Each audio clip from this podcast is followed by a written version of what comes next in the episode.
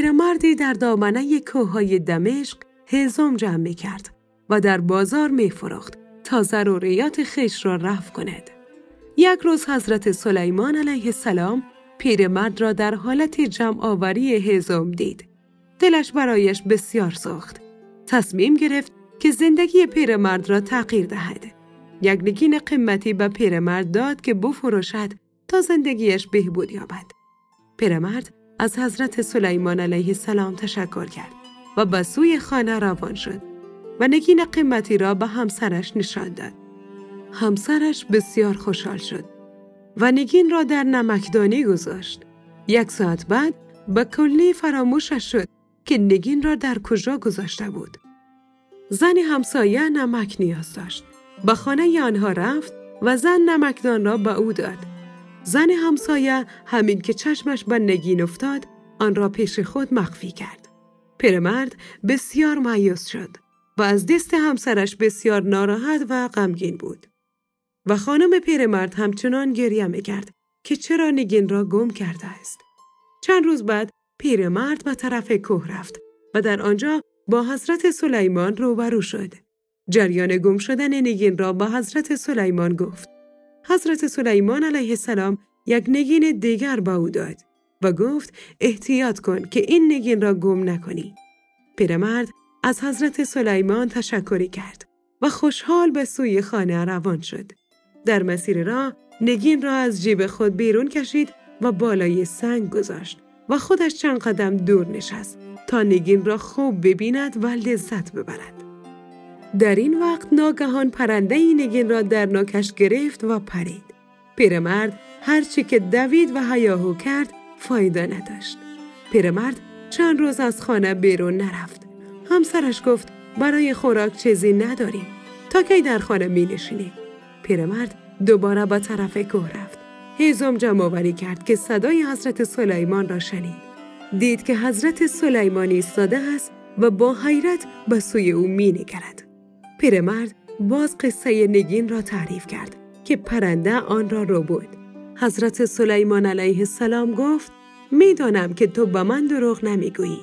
این نگین از هر دو نگین قبلی گران بهاتر است. بگیر و مراقب باش که این را هم گم نکنی و حتما بفروش که در حال زندگیت تغییر آید. پیرمرد وعده کرد که به قیمت خوب می فروشد. پیشتاره خود را گرفت و به سوی خانه حرکت کرد. خانه پیرمرد کنار دریا بود. هنگامی که به لب دریا رسید، خواست که کمی نفس بگیرد و نگین را از جیب خود کشید که در آب بشوید. نگین از دستش خطا رفت و به دریا افتاد. هرچه کوشش کرد و شنا کرد، چیزی به دستش نیامد. با ناراحتی و عجز تمام به خانه برگشت. از ترس سلیمان علیه السلام به کوه نمی رفت. همسرش با او اطمینان داد.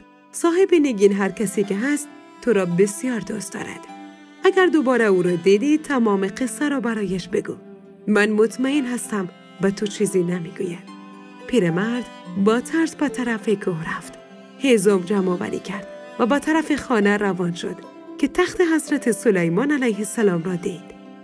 پیشتاره را به زمین گذاشت و گریخت. حضرت سلیمان علیه السلام می‌خواست مانعش شود که فرستاده خدا جبرائیل امین آمد.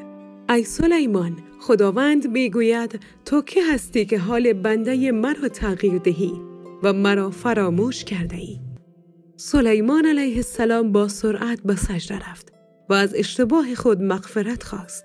خداوند با واسطه جبرائیل به حضرت سلیمان گفت تو حال بنده مرا نتوانسته تغییر دهی. حال ببین که من چطور تغییر می دهم. پیرمرد که به سرعت به سوی قریه روان بود با ماهیگیری روبرو شد. ماهیگیر به او گفت ای پیرمرد من امروز بسیار ماهی گرفتم. بیا این چند ماهی را به تو می دهم. پیرمرد ماهی ها را گرفت و برایش دعای خیر کرد و به خانه رفت.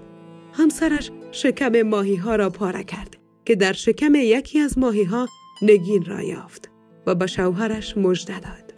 شوهرش با خوشحالی به او گفت تو ماهی را نمک بزن من به کو می روم تا هزم بیاورم. هنگامی که زن پیرمرد نام نمک را شنید نگین اول به یادش آمد که در نمکدانی گذاشته بود. فوراً به خانه همسایه رفت. وقتی که زن همسایه زن پیرمرد را دید، ملتمسانه عذرخواهی کرد. گفت: نگینت را بگیر. من خطا کردم. خواهش می‌کنم به شوهرم چیزی نگویی. چون شخص پاک نفسی است. اگر خبردار شود من را از خانه بیرون خواهد کرد. پیرمرد در بالای درختی رفت که شاخه خشک را قطع کند. چشمش به نگین قیمتی در آشیانه پرنده خورد. نگین را گرفت به خانه آمد. زنش ماهی ها را پخت و شکم سر ماهی ها را خوردند. فردا پیرمرد به بازار رفت. هر نگین را به قیمت گذا فراخت.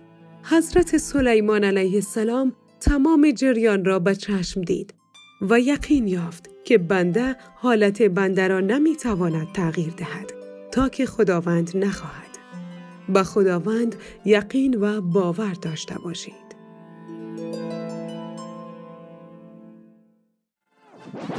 رادیو آرا